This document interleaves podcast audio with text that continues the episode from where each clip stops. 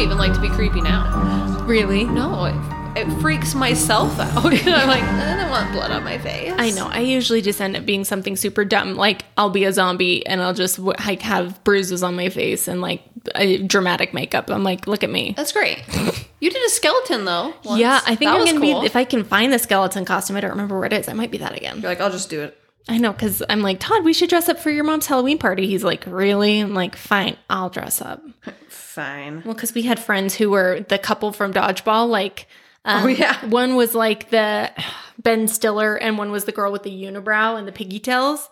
They, it was Yes. so funny. I'm like, let's be something funny because Todd is like every stupid guy in every movie. Like that's the name of like Yeah. the stupid guy. Like Wedding Crashers, the brothers Todd. Anyways, so in Christmas Vacation, are you familiar? Yeah. So the neighbor's name is Todd, and, Oh, and they're wearing their sweatsuit, and he's That like, would be "Why is the carpet wet, Todd?" I don't know, Mark. I don't know, Marco. I was like, we need to be them, like in the sweatsuit. I give everyone the suggestion of cone heads oh my gosh! because do you remember Ashley Middlesworth who worked with us? of course, Maybe. I don't. Ashley, so she was funny. She said that her boyfriend was she in suggested- hair or aesthetics? She was at the front desk.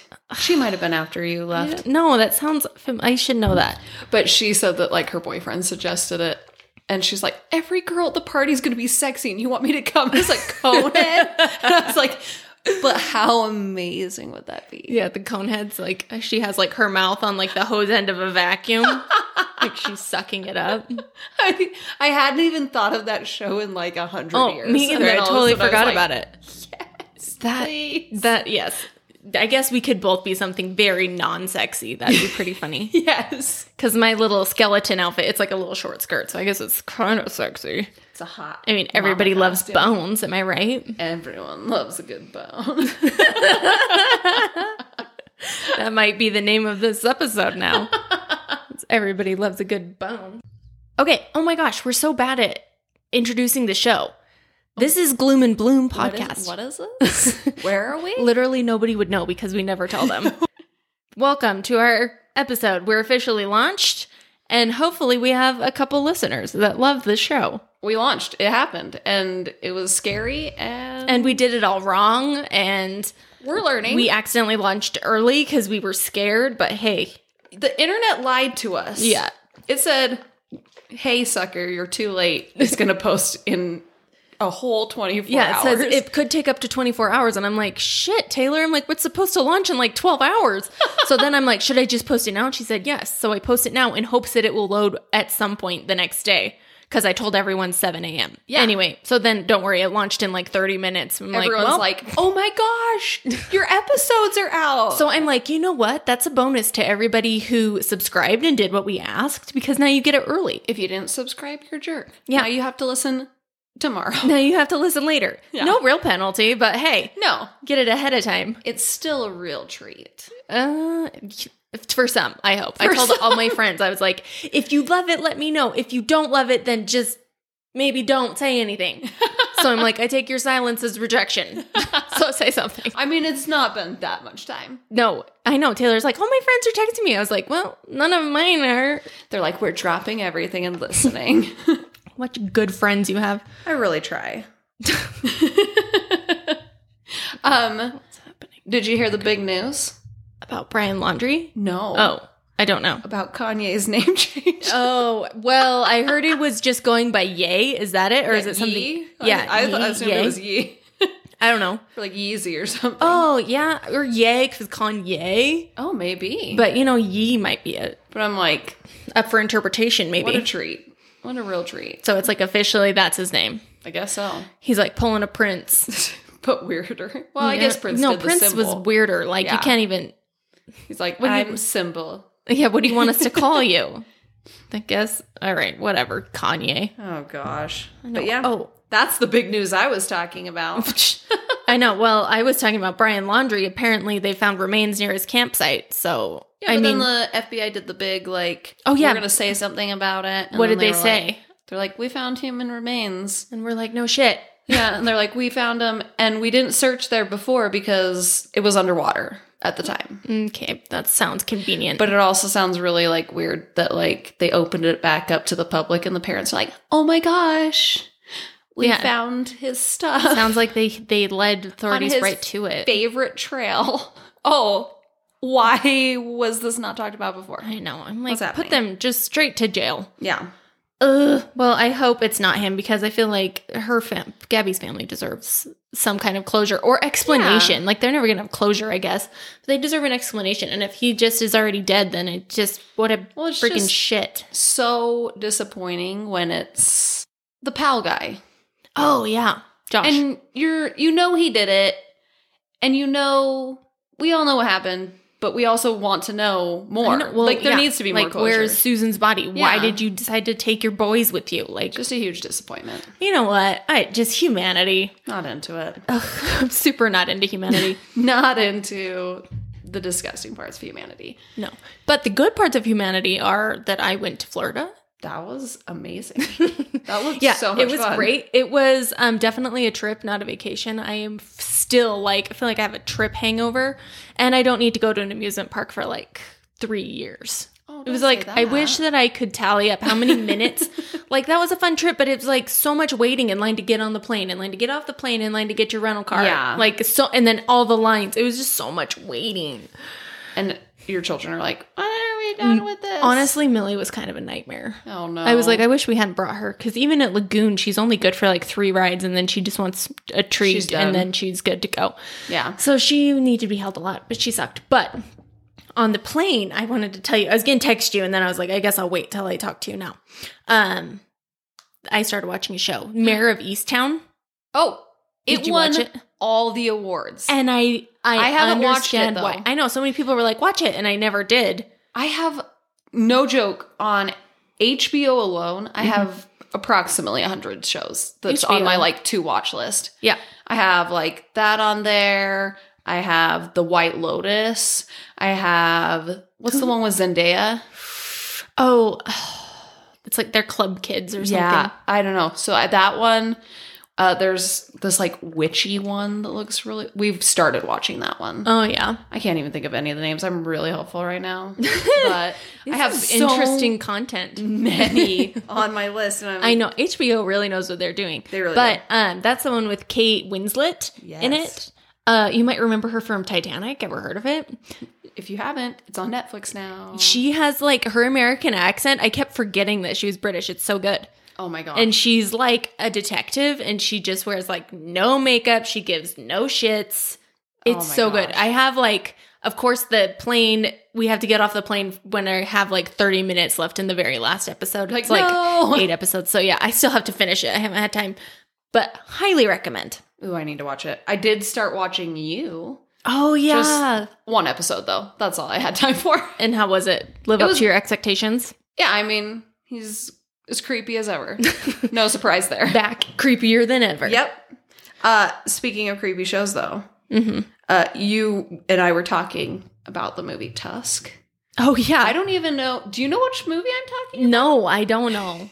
You were So- like, it's terrible. And I was like, why? so Christine sent me this video of lava. hmm And it was like this silvery molten lava, and the guy was like scooping it for some reason. Yeah, it was like, it looked like it was on a beach or something. yeah. So, And she's like, this reminds me of whale blubber. And I was like, I don't like to think about sea animals anymore because Tusk is this horrifying. It's like supposed to be like a like a scary comedy. oh. It's got like Justin Long in it. It's got like Johnny Depp in it. Oh. And it's really weird. Justin Long's like a podcaster who travels up to, I want to say Canada or something. I could be totally wrong, to interview this person who's like been in a wheelchair. Anyway, it doesn't work out. And so he's like, crap, I got to go back home. And he sees like a flyer at this diner or something. And it's like, I have so many interesting stories to tell. And Was it from there. us? right? Did we put up that It was us. so I have so many interesting stories. So he goes over there, and he, this guy tells him the story about a wall or a what's it, a walrus or something that saved him Oh. when he was like out at sea, and then he proceeds to turn Justin Long into a walrus by sewing human skins onto his body. Um, it's the worst movie I've ever watched in my life. Johnny Depp was in it. yes, it's Is like it new or weird- old? No, it's like I'll look it up, but it is disgusting. And he's some sort of Good weird hell. detective in it. What? The images are the most disturbing things. I can't get them out of my head. So you're like no blubber for me. 2014. So Oh my gosh, you know, a few years old. that's pretty recent. Oh. Haley Joel Osment is in it. Oh, So random. What? Yeah, I hate it. don't watch it. Okay, well, You'll never. that's an anti-recommendation for you. Do not watch Tusk. But I had to like because you were like, "Oh yeah, is it weird?" And I was like, "No, you need to hear about this. It's I'm so weird." I'm glad I didn't Google it. I'm glad you told me about it instead. it's the weirdest." Anyways, Yeah, that's good. I didn't write down anything else because I was busy this week. I mean, all I was gonna say is that like Brittany Murphy's documentary came out, which I want to Yeah. watch, but I haven't watched it yet. I know. I've listened to so Also on many HBO? about it. Oh yeah, on HBO. Yeah, I would love to watch that because I feel like her husband had to have something to do with it. I don't even know. I I don't don't even know very many details about it, to be honest. Mm. So That's a good one that we should cover sometime. yeah, for sure. Do you know who's going first? Uh, me. Oh, think. okay. Are you ready? I'm scared. We're jumping into it. yes. Uh, this week we're both telling murder stories. Yeah, True Crime Central. It's spooky season. I got my spooky season It shirt on with is. my hang loose skeleton hand. Oh, I love it. No bra. Sorry. so good. Sorry about it. Am I pointing at you? Um, I am telling a story that is very well known by Okay. a lot of people, um, but it is my favorite. okay. I am telling the story of Robert Durst, oh my gosh. aka the Jinx. the jinx. Everything that we know and love. Oh my gosh. yes. Okay, so I picked this story because recently hmm he was convicted. So Finally, which I thought had already happened. So Yeah. I was like, what? And if you're a true crime lover, you know this. If not, you're in for a treat because Yeah, this buckle up. story has it all. Yeah. It has everything you could dream of in a true crime story. It's so Um, wild. So we're gonna just start out with, uh, well, I'm gonna tell my sources first because that's just easier to get it out of the way. Yes. Um, I got a lot of my stuff from Wikipedia, Mhm. uh, NPR article, uh, The Jinx. I rewatched the whole Oh, series. How many episodes is it? Six episodes. Okay. But I was like, I just remember loving the intro music. Oh my gosh. It's all so good. I like as I'm watching it and my husband watched it with me, we were like, how is this the best thing we've ever watched? it's so good. They did a good job. Um and then a, a ABC News article by Megan Keneally, Ben Candea, Mhm. and Joshua Hoyos.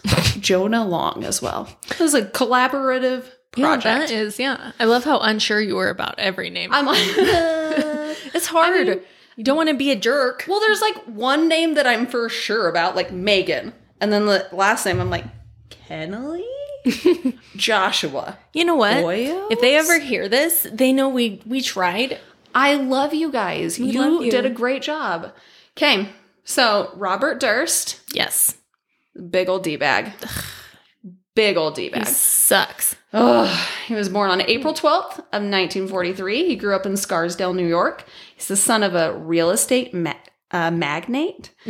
Uh, he has three siblings.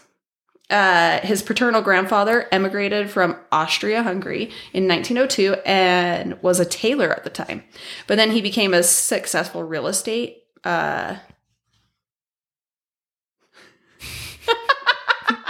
I don't even know what I wrote. Does it say mogul? No, it's like Mahager. So that sucks when you can't read your own handwriting. Because remem- reminder. Taylor handwrites her own notes. yeah, because I cannot. I, you know, it's just too hard.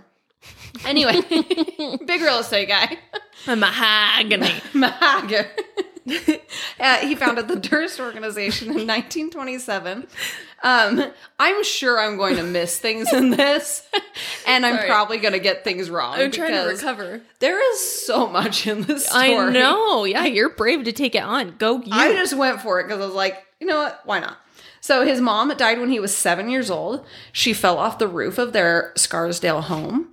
Uh, he claimed later that he moments before she died, his dad walked him to a window where she he could see her standing on the roof. Mm-hmm. Um, he didn't say he saw her jump, but he like was waving at his mom. Like, Yeah, they're like, "Say hi on to the roof." mommy. Yeah, Mm. so creepy. Um, but his brother claimed in like 2015, an interview in 2015, that that was not true. I mean, but how do you know? I know. Robert Mm. I mean- didn't say he walked both of you to the window. Yeah. You were I- sleeping, friend. I know. It's hard to trust a murderer. You're Yeah. like, you're an unreliable ni- narrator, Yeah, but okay. and I Robert. think uh, I think Douglas's brother has a little more grounded. yeah. I tend to agree with Background. Douglas's in general. Yeah, exactly. So in 1953, a psychiatrist uh, report for 10 year old Robert mentioned that he had personality decomposition. Um, What? yeah. Had So decomposed personality. Yeah, so it's a loss of healthy defense mechanisms in Oh, response to stress, resulting in psychological imbalance damn. and possibly even schizophrenia. Shoot, that's early because normally they can't tell schizophrenia until you're like through adolescence. I think that's why it's like a possibility. Like, Mm-hmm. eh, he seems a little unhinged, even at age 10. Shoot. So in high school, he was described as a loner.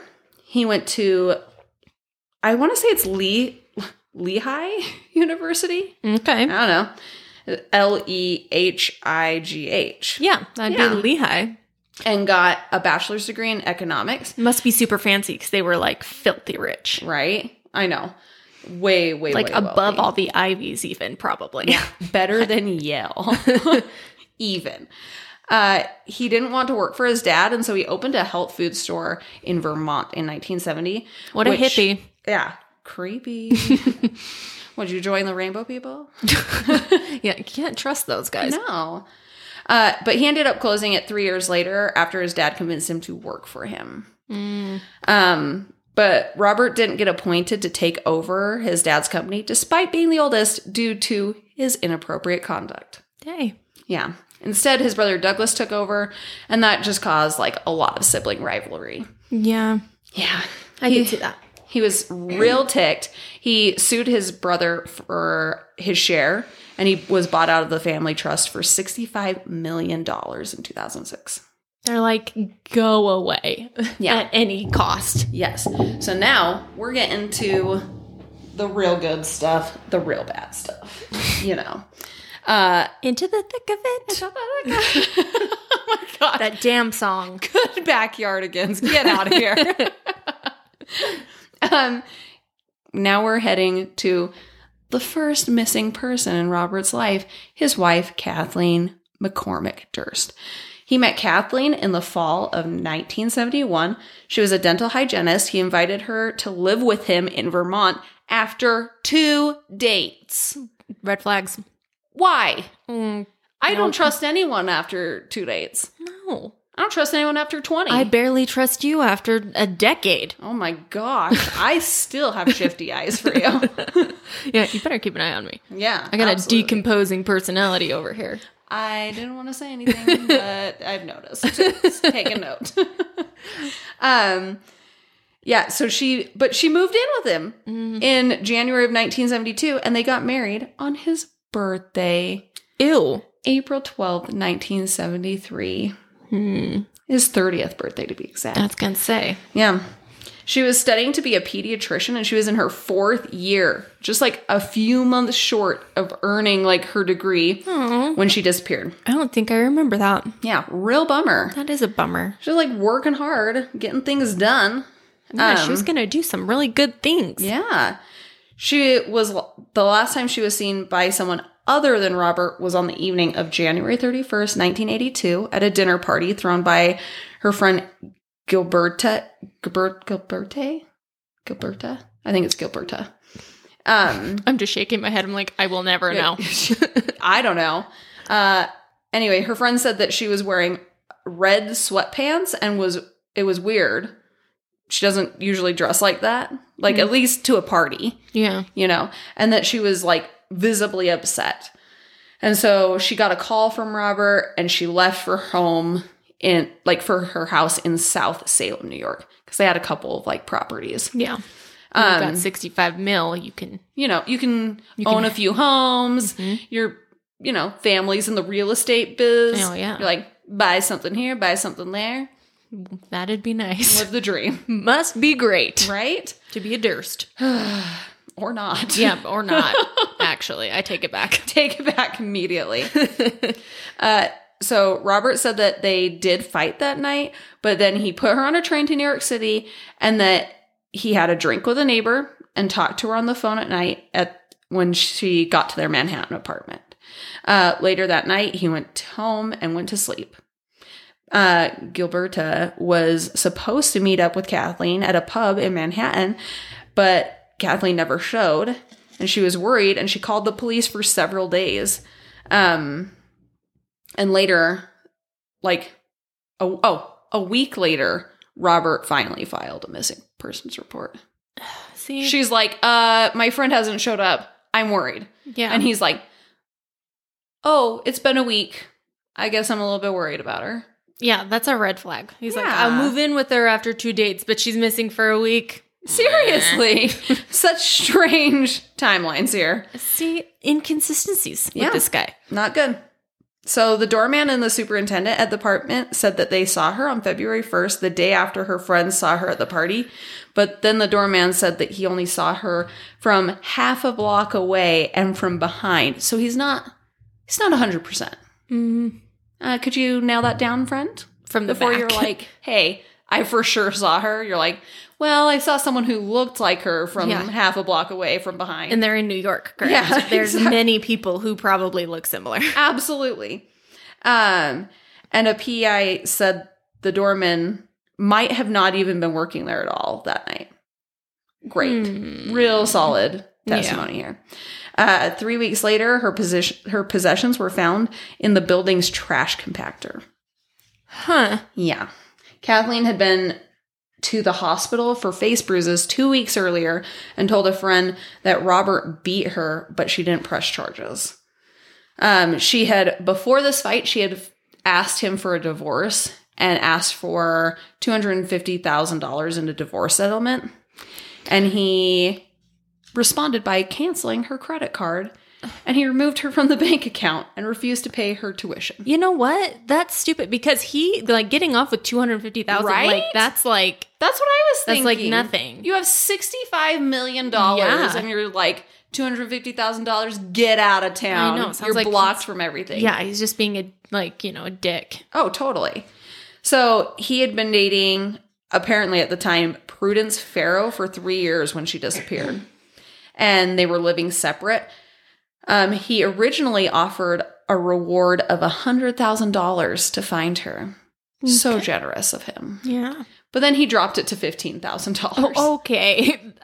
Red flag. So like, you know, like one seventh of the original cost, give or take. yeah. Um, and then when investigating, the police found his stories to not be consistent at all. Like he'd be like, "Oh, well, this is what happened that night," and then the next day it'd be like, "Oh, well, actually, I called her at this place," or "Actually, I called her from a payphone." And- Yeah. And this is like the seventies, right? So it's probably really hard to track down like yeah, that information. totally. Well, and it's so frustrating because we were just talking about Josh Powell. Were we doing it when we were recording or before? I think. Well, I think it was while we were recording. I don't know. Either way, it's like so frustrating when you're like, I know it was you. Yeah. But there's you just can't prove it. Same like the Brian Laundrie thing. Yeah. It's just such a bummer because you're like, ugh, we have every piece of evidence Like- in our minds, really, but Yeah. We freaking know it. nothing actually tangible. Mm-hmm. So, but yeah, after eight years after she had disappeared, Robert divorced her Hmm. for spousal abandonment. Oh, well, uh, okay. But I'm like, how long is it to be declared dead? Like, Yeah. why didn't they have her declared dead? Well, and so in the Jinx, it's so crazy too because like he keeps his cool so well. yeah. Like he's being interviewed in this show and they're like, you know, did you have anything to do with your wife's death? And he's like, I don't even know if she's dead. Mm, Like he doesn't even think say like no. Like that would be my first reaction is like no. But he's like, I don't even know if she's dead. Yeah. I'm like, I mean, that's true because they never found a body. Right. So Yeah, he's like, can't prove shit. yeah. So we're on to the second person in this case. Real bummer. Susan Berman, Robert's best friend. Mm. What a treat. Um, she actually helped with his public alibi. And then she was a daughter of a reputable gangster, David Berman. He operated the Flamingo Hotel in Vegas in 1940. Uh, she was found murdered, execution style, so shot to the head in her LA home Mm. after uh, in December on December 24th, 2000. Oh, Christmas Eve. Yeah, Oh, and oh, real the bummer. millennium was just getting started. exactly and just kill shot oh not good uh her neighbors called the police after her terriers were loose in their in her backyard and the door was open but Hmm. i mean i think he like offed her because like she was his alibi Right. like But it was like loose how many years later though? So I, I mean, it's just like what? i don't even know i he had like she knew something though Okay. I guess I just don't know the timeline. Sorry to put you I on the spot, I- but I'm like trying to think because I'm like by the No, time we see him, he's like an old man. Like why all of a sudden be like you you, know too much now Yeah. after it's been years. At least 8 years. Yeah. Oh, January 31st, 1982 is when she went missing. Okay. So, like, a long time. Yeah. 20 years? 30 Yeah. years? I can't even do math. Hang on. I'm going to google it. 80, 90, 100. 20 years. Oh, hang on, I get it. Yeah, okay. Weird. Yeah. But so I think the reason is, though, is because the police had recently approached her because I think they were opening up the case again. Oh, okay. That makes and sense. so they're like, "Hey, we want to get some information from you." And so she like contacted Robert and was like, "Hey, the police want to talk to me." And he was like, "Well, guess what? I have a surprise for you." Um, the Beverly Hills police got a letter a few days after she was found dead, um, postmarked December 23rd, that had just her address in it and the word cadaver. Hmm. And on the envelope to the police, like the address, the word Beverly was misspelled on the envelope. That's right. Yeah, so it had Beverly spelt with an E Y. Yeah. Which I feel Um, like cadaver is a weird word to use. So weird. I'm like, I feel like that's maybe something somebody would, like a doctor would say. well, and that's the thing that they were saying is that like it's super strange because most people would say like corpse or dead body Yeah. or but cadaver that's not usually something you would use unless you were operating maybe Yeah. I don't know. But he's like so off that like he probably thinks of dead people as cadavers. Like well, and they said that Kathleen used to talk about cadavers all the time because she would Yeah, do that when practicing medical, for- yeah. yeah, being a pediatrician. So that makes sense. So maybe he just had this weird word in his mind. he's like cadaver. Yeah, Hmm. I don't know, but uh, Robert was in the area days before her death, um, but he flew from San Francisco to New York the night before she was found. So he was like more in Northern California. They couldn't ever really place him in Southern California. Right. Yeah. Uh, Susan had received two fifty thousand dollar payments from him to uh in no she had received fifty thousand dollars from him in two payments Mhm. recently. So two fit like twenty five thousand dollar payments. Yeah. Um, and he told LAPD that he did send her twenty five thousand dollars, but then he declined all further questioning about the murder. What? You know, just declined. Was she hard up for money? Uh, no, I mean Oh. her her dad was like Yeah. this big gangster. But then, I mean, the thing that they thought maybe it could be was a mob style hit because Oh, of uh, her yeah, dad. yeah. So they weren't like a hundred percent that it could be Robert. Yeah. And I honestly don't think they were making these connections anyway. Oh. Who knows? Yeah. Yeah. Because I guess because it's like New York, California, they probably weren't So like far. They didn't really know the case. Yeah. Um, and then his sister Wendy tipped him off that his wife's case had been reopened. And on October 31st, 2000, he went into hiding. And he hmm. moved to Galveston, Texas, and he disguised himself as a mute woman I love this. to avoid police inquiries. I've heard him described as like a really ugly woman. Yeah, because well, the weird thing is is they asked him, "Did you buy a dress?" he says, "No, I just bought a wig." That's all he thought about. He bought a wig and a woman's blouse, and he just like walked around quiet and didn't do anything else. He's like, Well, yeah, looking he- like himself. He can't talk. He has like a very like very distinct. yeah, like froggy man voice. yeah, and that's what he said. He's said, "I can't talk because I don't sound like a woman." Yeah. I can't So he's like, that. no, no, no. I'm not going to pretend. I'm not going to like get a mustache or like no, do something to my physical appearance. He's like, I'll just be a woman. I'll just be a woman. What a good idea. Just not talk. just be silent. Which I always wonder, like, how do you approach that? Yeah. Like, you go to move into this new apartment, and you just like walk up, and you're like like silent. Yeah. and they're like, you're like "Hi." just pointing. and you're and like, you're like making house over your head. with, yeah, With like a question look. He's like, you want to move here? Because it's like- silence. Mute. I'm like, okay, if you're going to be mute, if you've been mute your whole life, you'd probably know sign language, right? yeah, So I Or, feel like, like, but I guess, I don't know. kind of know how to like at least communicate in some way. Right. I wonder if he like writes stuff down, like has a whiteboard with him or something. Yeah, maybe. I don't know. I, thought that was really weird. But then I feel like you can't like go up to a mute and be like, why don't you know sign language? Yeah. Hey, why aren't you talking to me? I would just be annoyed. Be like, yeah.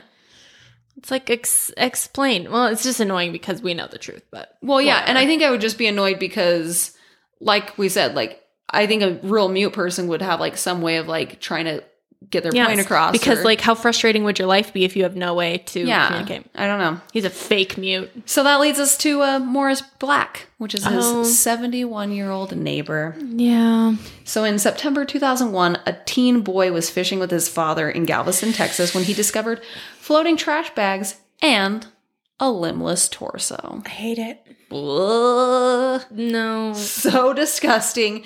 And the worst part of this whole thing is when I was rewatching the Jinx, the guy who found the torso or came out, the police guy who came out for the torso, he said mm-hmm. the only way he could get him out was he had to reach down his throat and hook mm. onto his like rib cage and pull him out. I that's like totally the part that sticks with me too. Like Yes. I just do you have gloves on? How do you ever can, can No. recover? Like even if I had gloves on, like you're feeling all the and it's mushy. it's cold. yeah.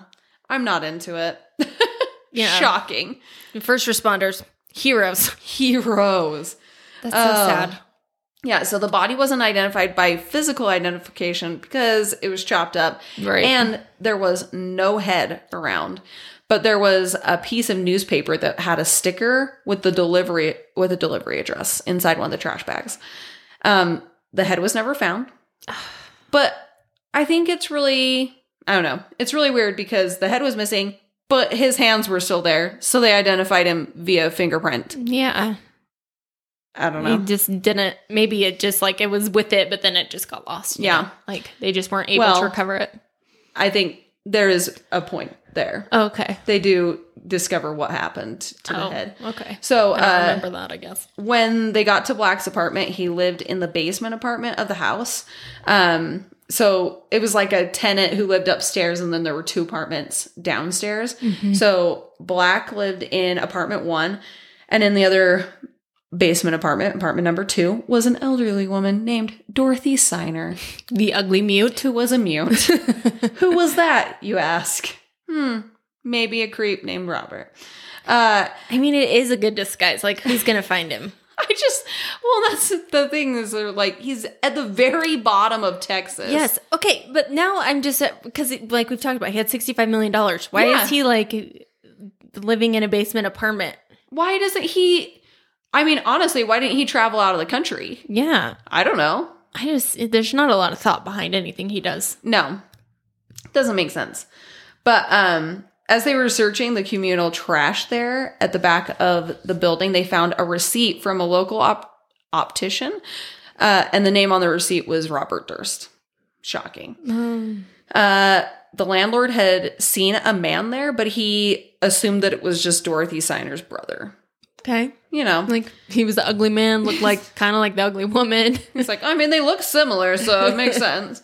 Uh, nothing was in the appointment, or nothing was in the apartment that pointed to a woman living there. yeah, Like, besides a wig, just just a wig, one wig, no dresses, no makeup. So weird.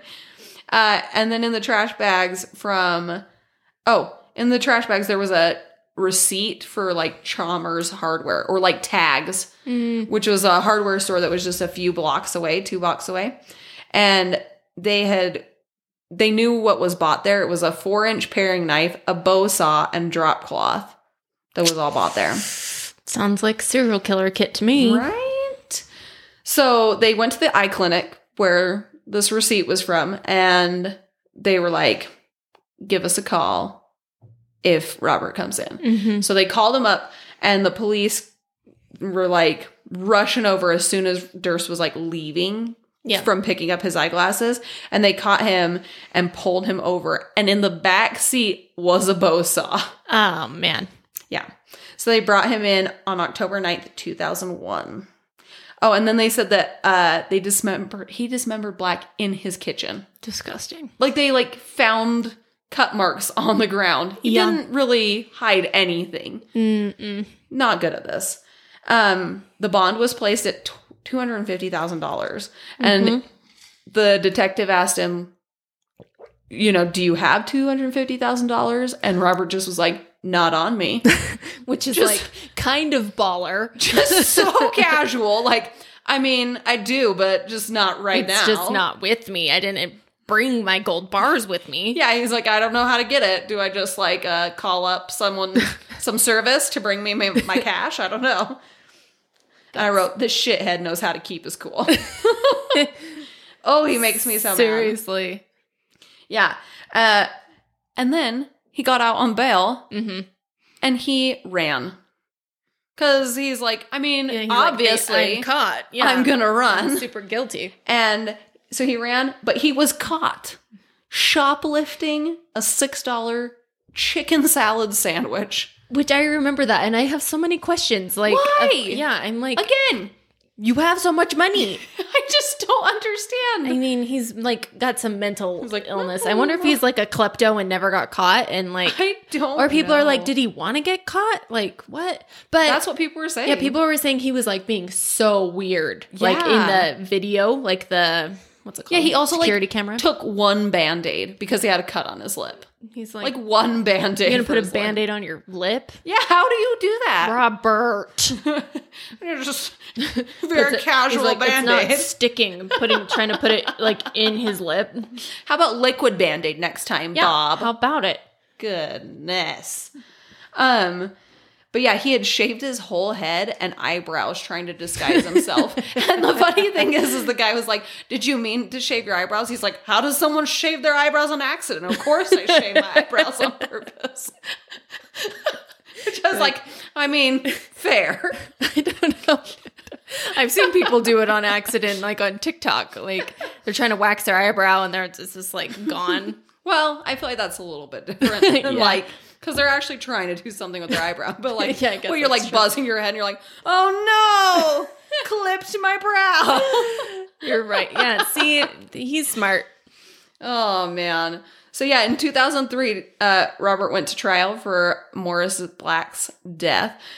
Um, in the trial, he became oh, he said he became friends with Morris Black, and he told him that he didn't want to be himself. So he basically kind of like gave up his disguise and was like, you know, I just didn't want to be myself. And he said that Morris was like, oh yeah, like I've I've been there before, Mm-hmm. pal. Trying to be a, a friend. Yeah. Uh, he said that Morris was mad about receiving an eviction notice and he had shot the notice like in his apartment. He had like hung it up and shot at it because he was so mad about it. Good. Good thinking. And so then Robert was like, You gotta leave. You gotta get out of here. I don't want to be involved with you if you're gonna like shoot eviction notices and stuff. That's where I draw the line. That's too much. But you know what? Maybe he was like, if they, if police come here, they're gonna figure me out. Yeah. So then a few days later, he came home and the TV was on in his apartment, and Morris was sitting in his apartment in his recliner chair, and he had a gun. This is all his story. Yes, unreliable Yeah. storyteller here. Uh, he was sitting in his chair, he came home, and he tried to get the gun from him. And as they fell in the struggle of trying to receive the gun, like, no, let me take that gun from you, uh, the gun went off and it hit Morris conveniently Of in course. the head. Yeah, because that's always how it happens. Yeah. And so that's why they said they think that he got rid of the head is because Oh, if he was shot in the back of the head, Mhm. then yeah, there's it would have no- been like, uh, yeah, how did you fall and like shoot him in the back of the head? Similar to like Susan Berman, oh yeah, you know? yeah, Uh, he said that he just like, once that happened, he had to cut up his body because he didn't want prosecutors to believe, or he knew that like prosecutors would not believe him when he found out right. he was Bob. he said uh, he dismembered him Mm-hmm. because he didn't want to. Yeah, he didn't want to call the police. He didn't want to pe- the police to be like, "Oh, yeah, that was a total accident." And the the prosecutor's like, "You don't dismember someone in self defense, you weirdo." yeah. Just saying. Uh, and Yeah, he's like, you don't dismember them on accident, just like you don't shave your eyebrows on accident. Am I right, Bob? right?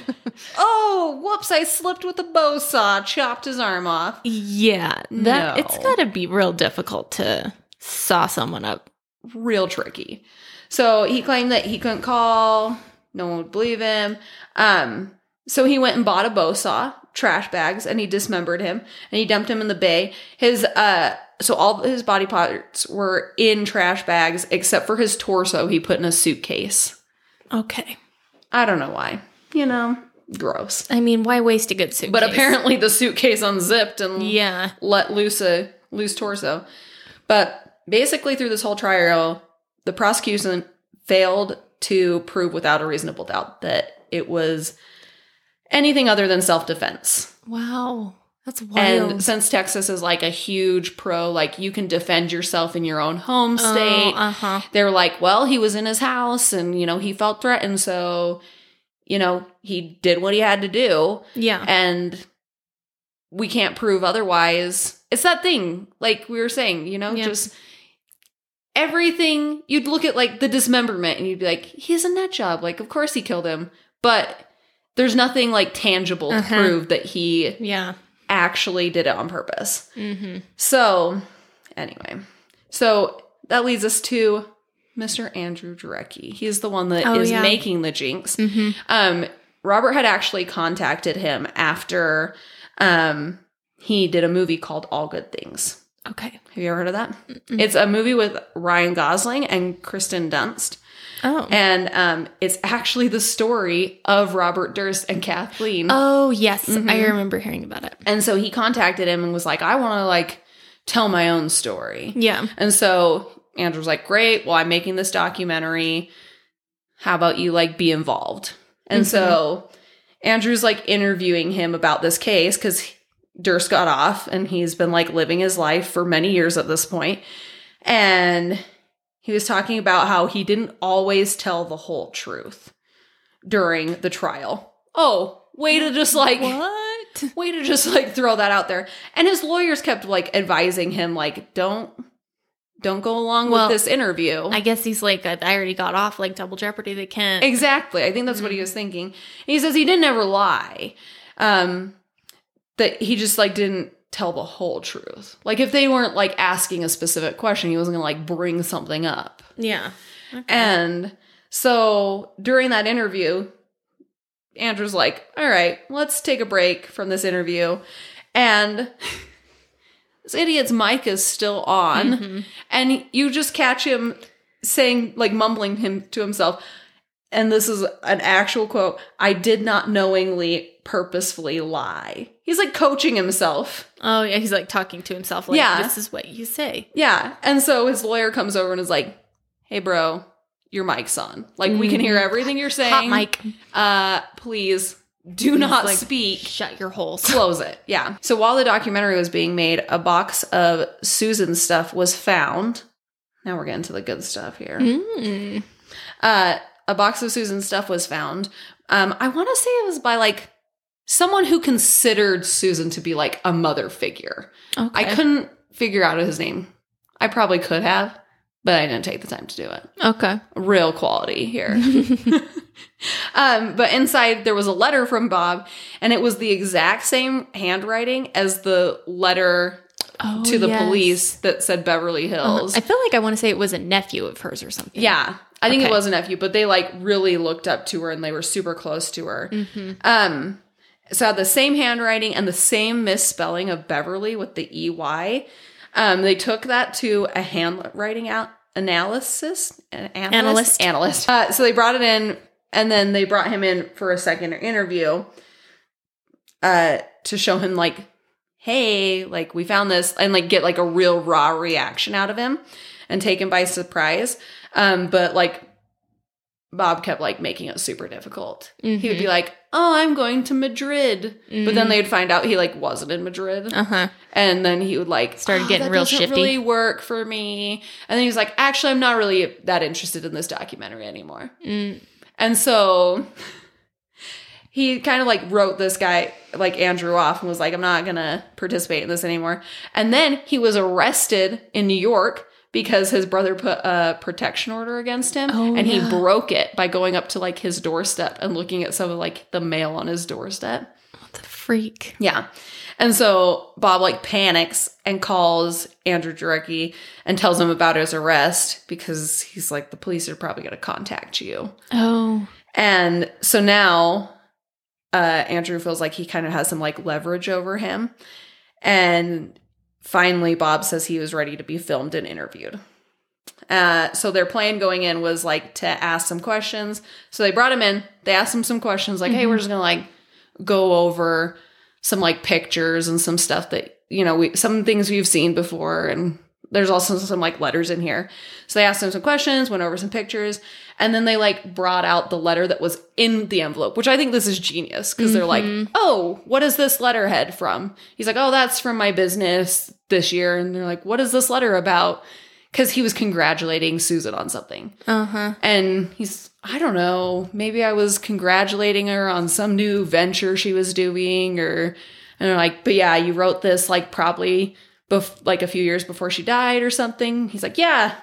And then they showed him the envelope that it came in. Oh, this was like their whole point of this whole interview. They were yes. like, And they had to play it so cool. so cool. I don't even know how they did it.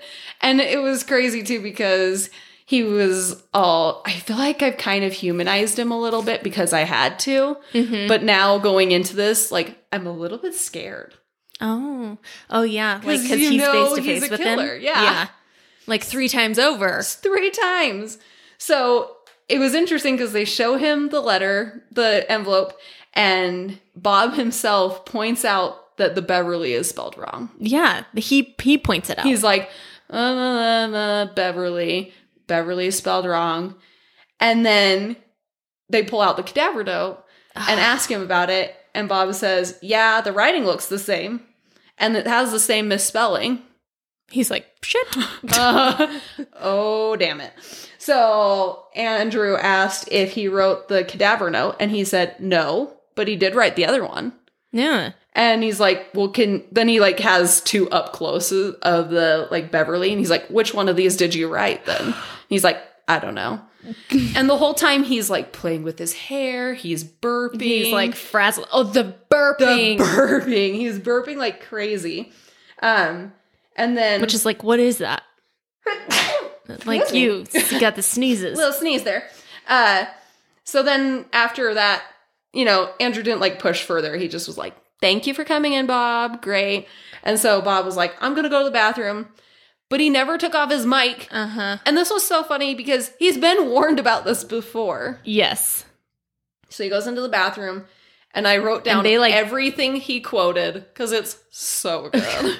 Which they they kind of were hoping this would happen because it happened before, right? Yeah, I don't Okay. know if they thought it would happen, but they were mm-hmm. like definitely hoping to have some sort of like reaction from him. And then he Right. went into the bathroom. I think they didn't think they'd get as good of a Oh, I'm sure. spiel as they did. But he goes into the bathroom and he says, There it is. You're caught. You're right, of course, but you can't imagine. Arrest him. I don't know what's in the house. These are like, you know, Oh yeah, it's like up. in between breaths. You can hear him. Yeah. He's like touching his face. Like, oh no. Yeah, Kill- he's like, there it is, you're caught. And he's like washing his hands. He's like, you're right, of course, but you can't imagine. Arrest him. He says, I don't know what's in the house. And then he says, what a disaster. And then he says, He was right. I was wrong. And he says, I'm having trouble answering the questions. What the hell did I do? Killed them all, of course. Gosh, like Oh my you can't write. You can't write it better than that. No. And that's why I love this so much, is because it's just like wrapped up so clean and nice. Yeah, and he did it himself. Yes. And it's it's almost even better than a confession. Mm-hmm. Because he didn't want to confess. Yeah, it wasn't. he had maintained such a cool demeanor this whole time. He'd even gotten away with one of the murders completely. Oh yeah. And then by his own dumb assery, he freaking outs himself. Which like we're glad, but Definitely. yeah, see, like he's so smart and cunning, but he's also an absolute idiot. Yes. It's just like I don't. I don't understand him. it's so satisfying Yes. for someone who like wants these people to be caught, you know? So Durst was arrested by FBI on March 14th, 2015. He was hiding out in a New Orleans hotel um, on the night of the airing of the final episode. oh no, Yeah. that's the night they got him. Yeah. Like the night we how freaking cinematic is that? right? Like it's airing, he's getting arrested. So great.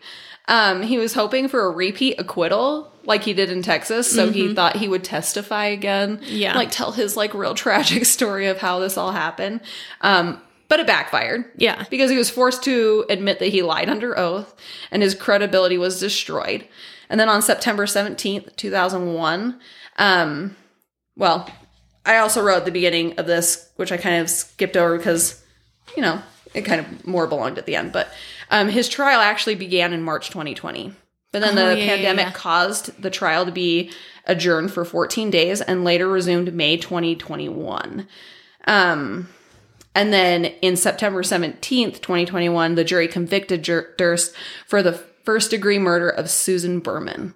And I think they could only convict him on her because the body. Yeah. They don't have a body for Kathleen, even though he's con- essentially confessed to it. Yeah. Um, and then And on it's so October, sad 'cause at this point they probably won't find it. so sad. Yeah, and then on October 14th, 2001, he was sentenced to life in prison uh, without possibility of parole. And then he requested a new trial, but was denied by the court in view of abundance of evidence against him. Yeah, and they're like, buddy, no.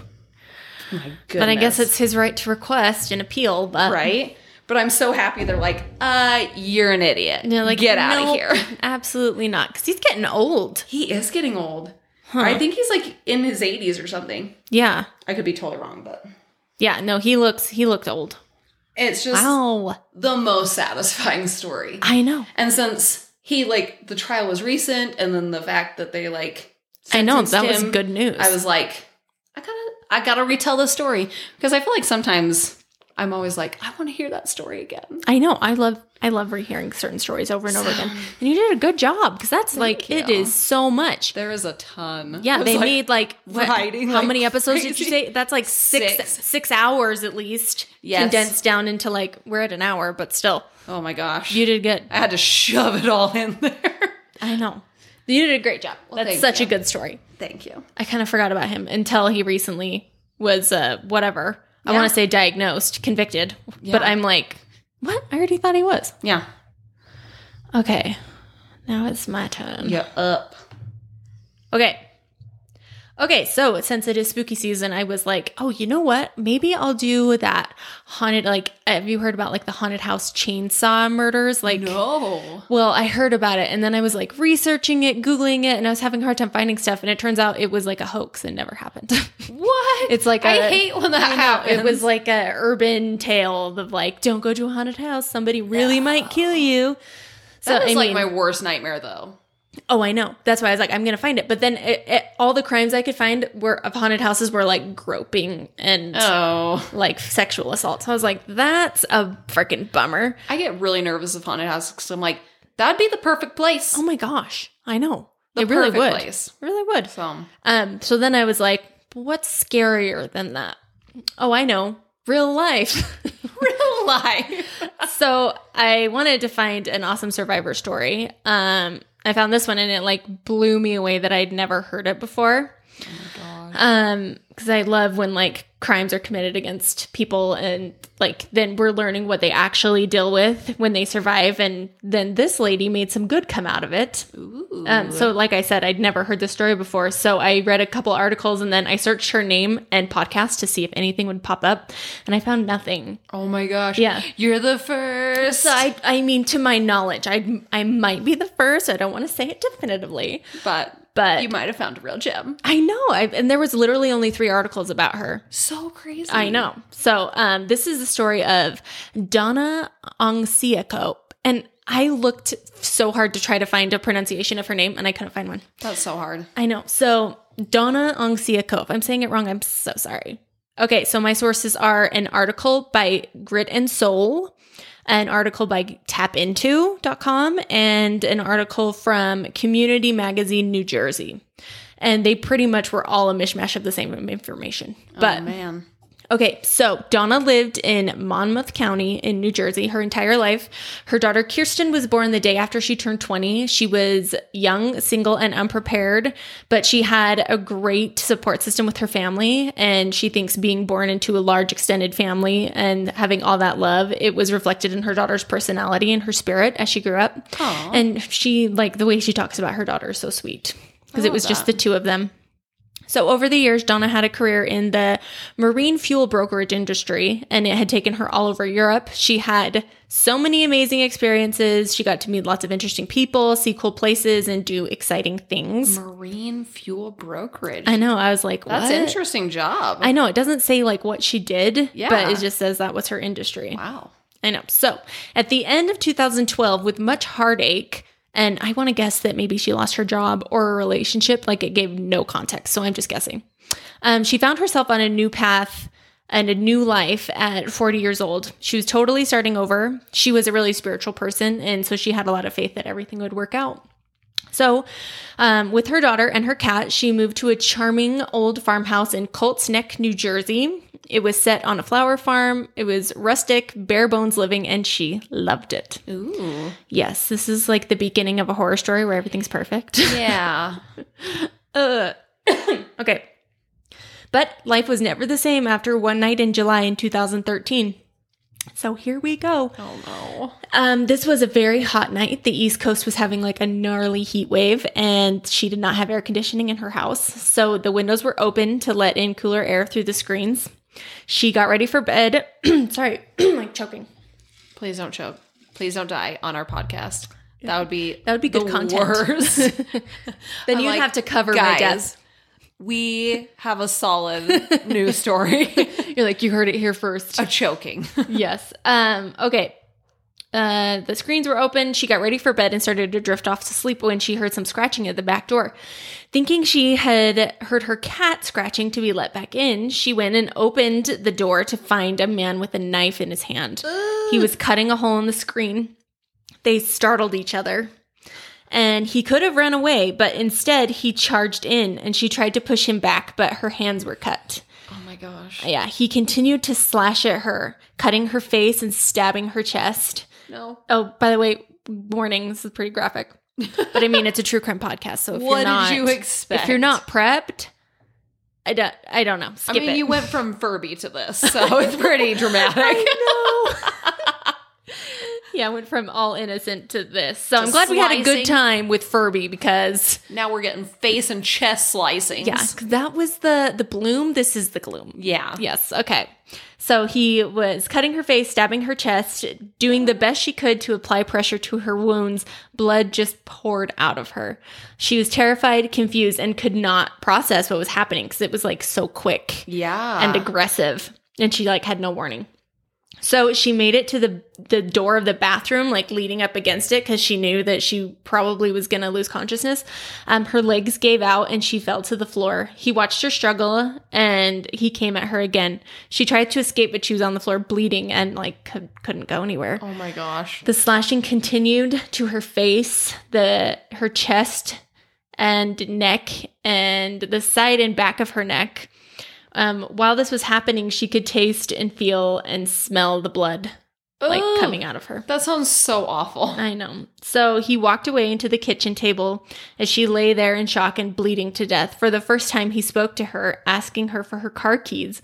She spoke back to him that she couldn't die like this. She says, I have a daughter. My key- and she needs me. My daughters are, I mean, sorry, my keys are on my purse. Take them. Okay. So he took the keys and again he could have left, but he didn't. Instead, he came back to where she lay. He told her that she was a dead bitch and he Oh plunged the knife into her chest, pulled it out, and then walked out the door. No. I know. Ugh. I'm so stressed out. I know. I'm sorry. Uh, but she she couldn't bear the thought of her daughter finding her like this, dead and bloody this way. So she managed to get up the stairs to her phone. Um, she had long hair and it was heavy and soaking wet with blood. Was her daughter in the house? No, her daughter wasn't home. Oh my gosh. but she knew she was come. She would come back at some point. Yeah. Um, she found her phone, but there was so much blood like pouring out of her that she couldn't dial because of the touch screen was too wet with blood. No. But she somehow wiped it off enough and got through to 911. And she remembered telling herself to speak clearly and calmly so that they would know where to find her body. But she was like, That's there's, amazing. Yeah, she's like, there's no way I'm living. Um, when I listened to her, like she's giving her impact statement to like a group of people, I was just like so sick. I would be like, oh, know. like hysterical on the phone. I know, but I feel like when that happens, you probably go into some state of shock where you're like fight or flight, and she was like fight. Wow, Like, that's incredible. to stay alive. Okay, so sometimes when we like watch, we leave a certain movie or we binge a series, it can have like a lasting impact on us that really sticks with us and maybe it changes us.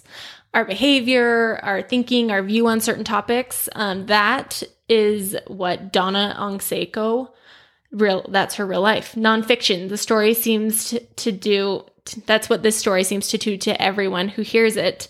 Um, anyone who reads her impact statement it's haunting and it's unbelievable. Wow. Um, she had just shared a fun few days enjoying the 4th of July holiday with her family and friends. The evening was winding down on July 6th when Donna was preparing to go to bed in the safety of her own home. And at the hands of a stranger, she suffered a beautiful, a beautiful, oh my Oh, gosh, a brutal, not a beautiful. not not pretty in any way. A brutal stabbing attack. He stabbed her multiple times, like we said, um, and he left her to die. He walked over her, calling her a dead bitch. I don't know why I wrote all of this twice. Sorry. I just really need you to know it. I mean, it's horrible. seared into your brain yet. Um, he took her car and went off into the night after seven long hours of surgery. And according to reports given to Donna, there was doubt from many that she was going to make it. She survived and was on life support. Holy crap. Um, Donna, Donna comments, uh, I remember waking up in the hospital in absolute disbelief. I was fortunate to have some of the best trauma doctors in the country that were at the hospital when the ambulance arrived. They eliminated some of the scarring that would have been on the front center of my neck. They um, had to repair internal injuries from all my wounds in chest area. She has a continuing scar going from her chest down to the bottom of her sternum. Um, she suffered nerve damage on one side of her body because he stabbed her like right in the back of the neck. oh my it- gosh. Yeah. um, causing her left side to have permanent damage. She had surgery to repair a drooping eyelid, but there's no surgery to repair the nerve damage. So she woke up scarred forever. She said, looking at my face for this first time would be something she'll never forget. She was horrified. She had stitches and staples in her face from the front of her neck down to her her chest, down to her abdomen. Um, her left arm was just flailing at the time, and she had a droopy eye. And physically sh- and mentally, she was broken. I Uh, have, yeah. I have a picture. Oh my gosh. I just feel like this is why when I listen to these things, I'm like, okay, what would I do in this situation? I know. What is going to happen? Like, because nobody no ever you- thinks they're going to be in that situation. No, you don't expect it. So now like- you have to be prepared for all the situation. Okay. So here's what she looked like. Oh my gosh, no. I know, and we'll post this. That is brutal. I know. Yeah. ah. Yeah. So yeah, she just has like terrible. She looks like train tracks all the way down her sternum. wow. Okay. Do do do. She was mentally broken. Um, for Donna was the beginning of a very long road. Um, she was living with post traumatic stress disorder, PTSD. She had anxiety, depression. She was living in fear every moment. Um, in addition to that, the person that did this was still out there somewhere.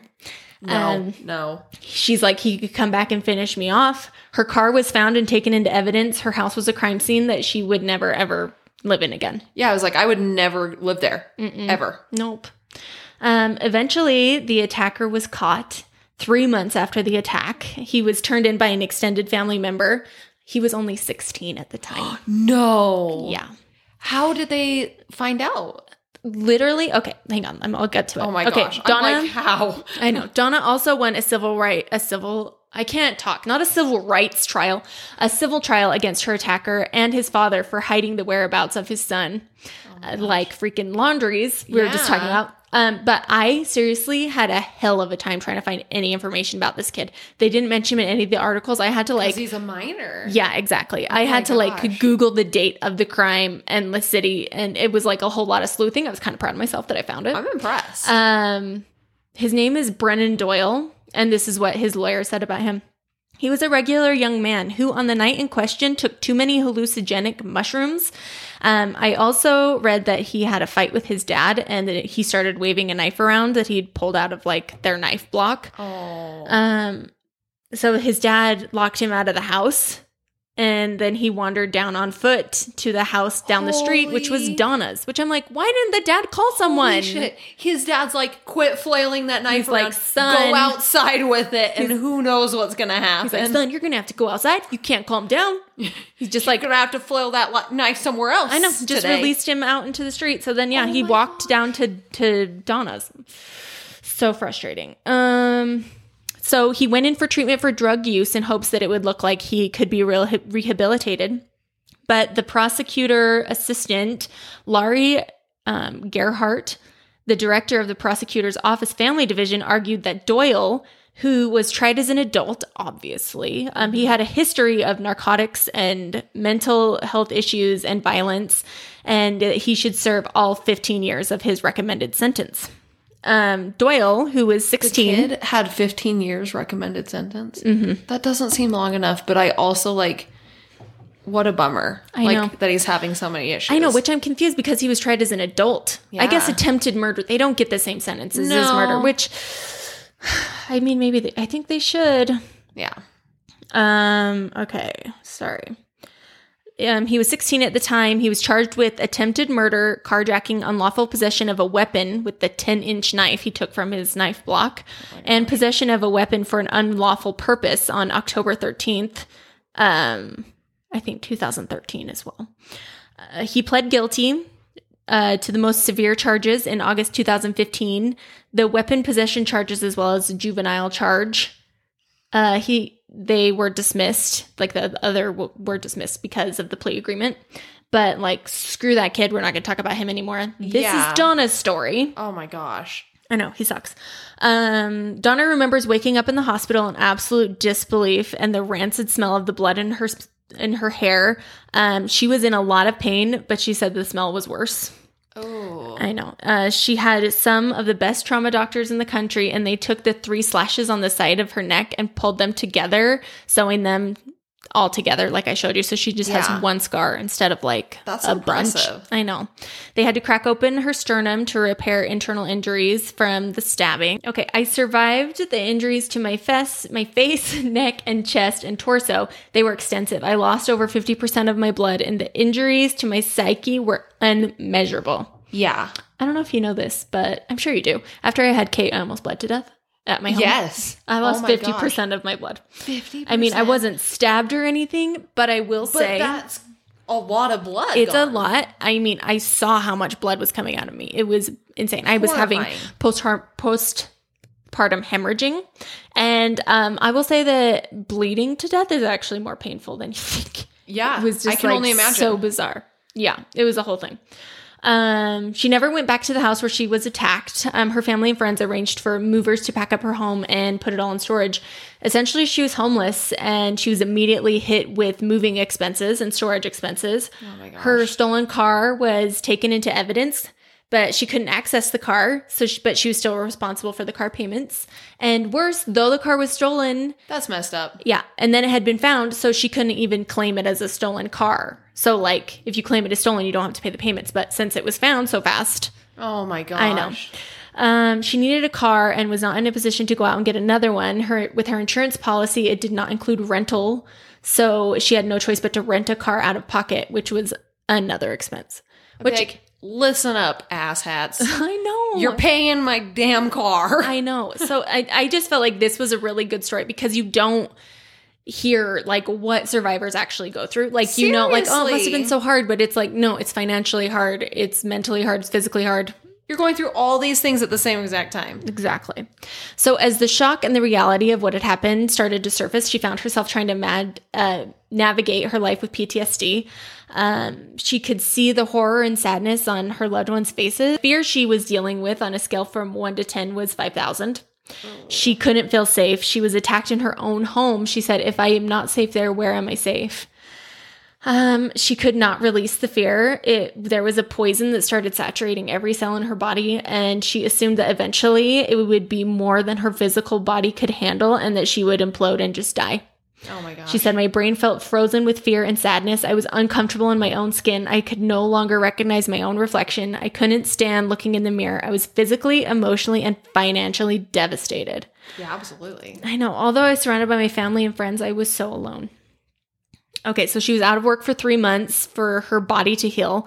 Um, there's no prescribed time to deal with the mental and emotional wounds. So the best way she can describe it is to imagine being bitten by a poisonous snake, but the um, not the snake bite that kills you; it's the venom. The venom was PTSD. She felt like she was losing her mind, and she was so fortunate to have a family that could take it, her in after the attack. Um, family and friends jumped in time and time again, but once her physical injuries were healed, she was on her own. Um, she said, I tried to imagine what other people in my situation would have done. I was suffering and struggling, and I knew that I was so I was so much more fortunate than a lot of people who have um, been crime victims. Um, the desire to speak with others who had gone through what I was going what I was experiences was so strong. I wanted to understand how they managed and how I could begin to heal. So she searched for support groups of people who experienced violent crime, PTSD and trauma in New Jersey and she found a large network of victims of domestic violence, veterans with PTSD and specific trauma related services, but nothing for surviving victims of random acts of violence, non-combat related PTSD. Wow. I know. So she knew that she couldn't be the only one struggling to manage with the aftermath of a crime, and she felt compelled to reach out to others. So she was um, not the only person in New Jersey who had been stabbed, experienced a home invasion, or a crime victim. Um, unfortunately, there's a lot of victim blaming and stigma associated with PTSD, so it keeps a lot of victims from reaching out.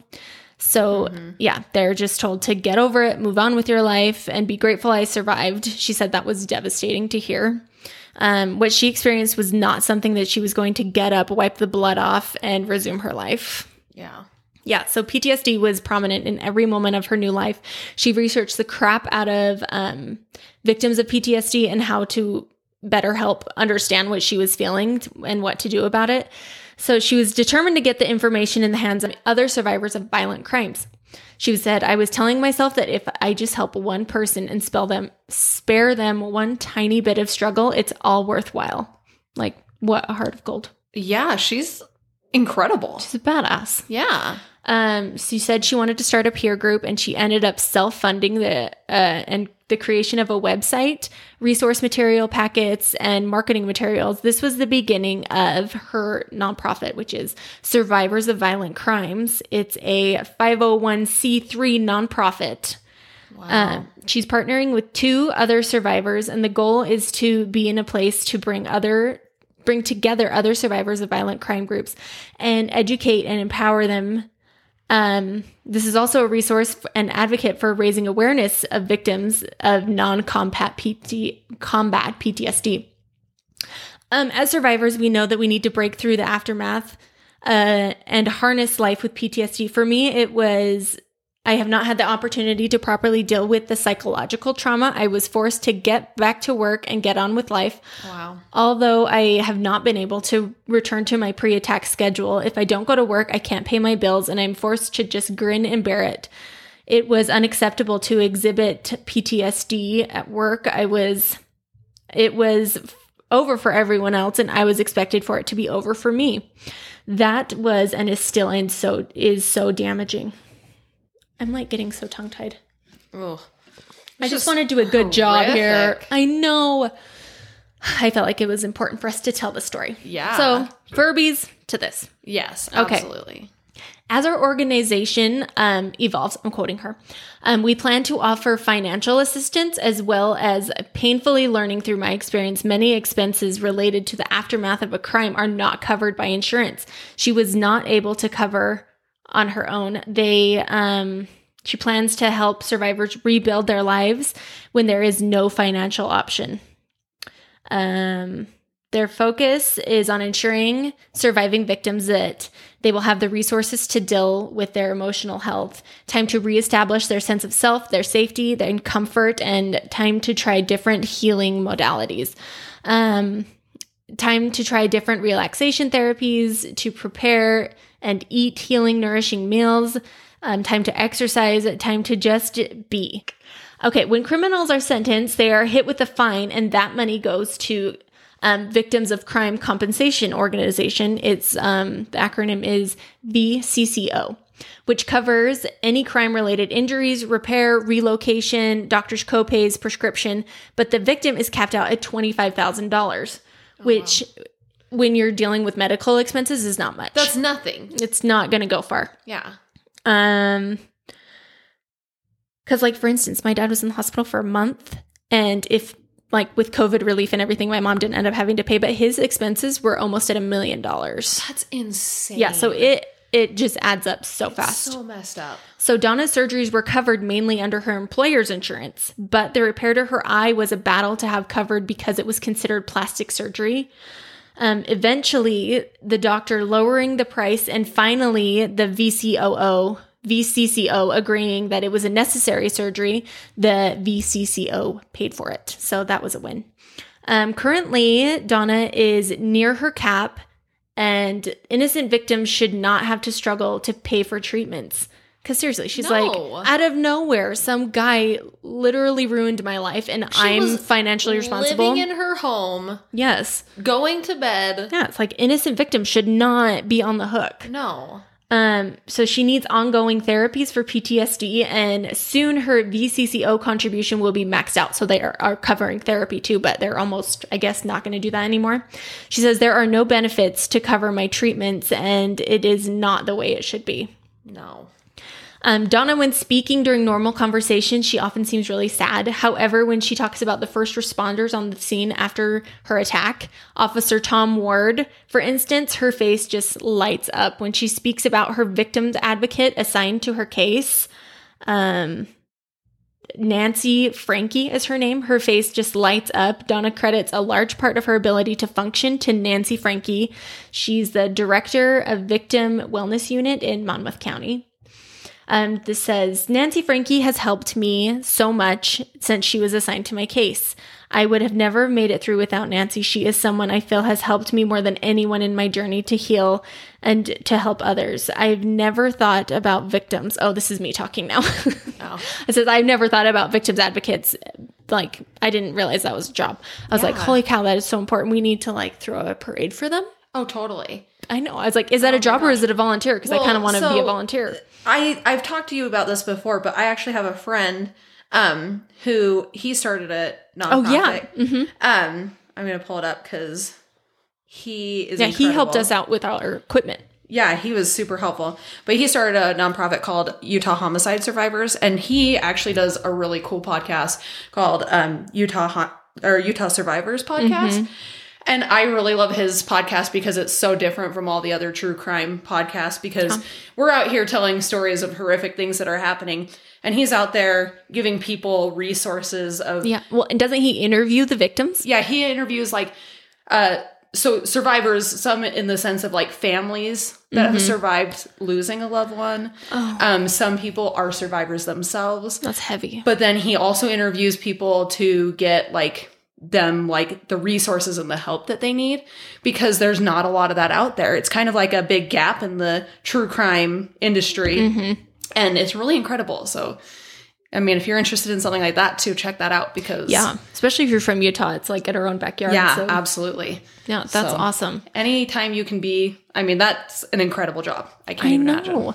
I know. I was like, yeah, it's so good for people who don't have a support system. Like, can you imagine if you didn't have family or friends and you're like a victim of a horrific crime? You need like someone. And you're like, I don't know where to go for help. I don't know, like, Yeah.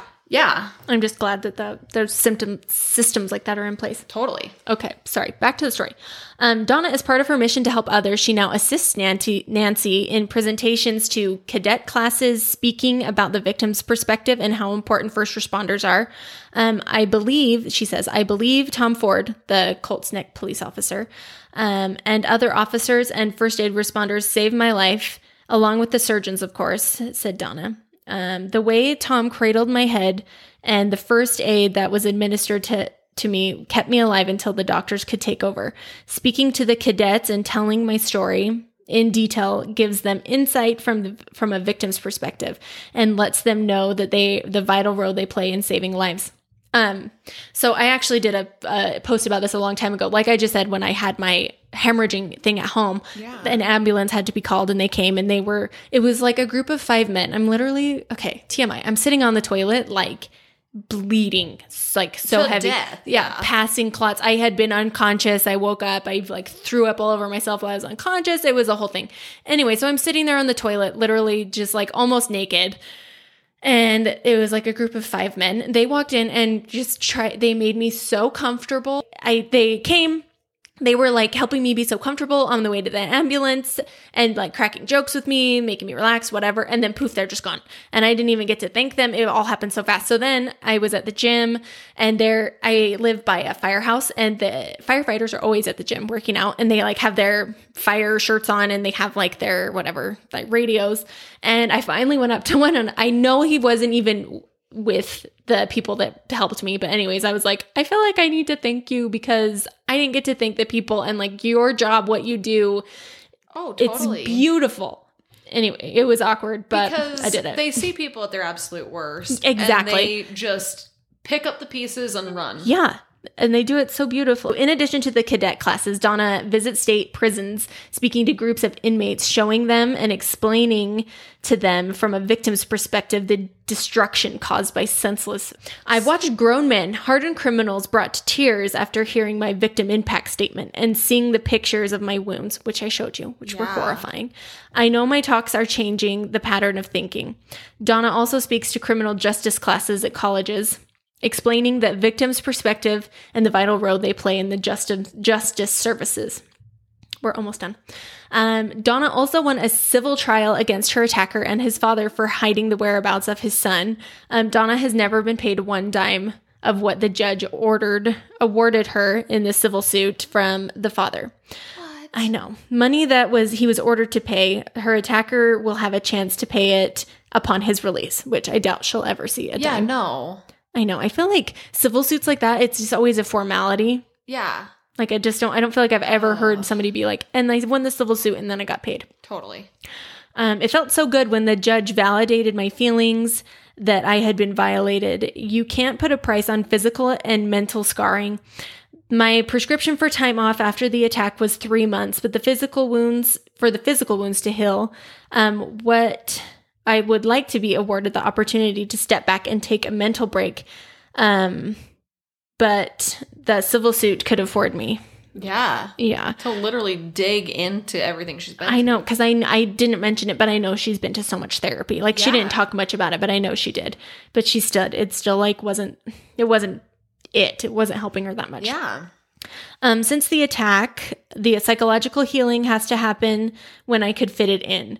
Um, collecting on the civil uh, award could afford me the opportunity to take time off work to explore different treatment modalities. Um, she would like to create the opportunity to focus and heal on both her and her daughter, and rebuild my rebuild my life, um, my comfort, my safety, and financial burden. It just falls on me for the rest of my life.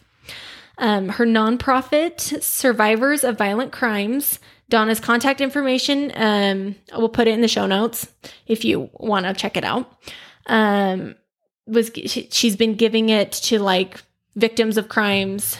Uh, she wants to help them on their journey. Part of Donna's mission is also to raise awareness of PTSD. Yeah. And then her website is victorsofviolentcrimes.org. And that is the survival story of Donna Ongsiako. Wow. Oh, yeah. And then I was going to show you what she looks like now. 'cause She's a beautiful lady. Wow. I just, yeah, I've never heard. I mean, you just don't get to hear Yeah. all that stuff. Well, because you hear they survived. Yay. Oh She's beautiful. gosh, she is. Yeah. She has like amazing, beautiful, healthy looking hair. And she's trying to help other people's he- other people heal while she heals, which exactly. Well, because she's like, nobody was there to help me.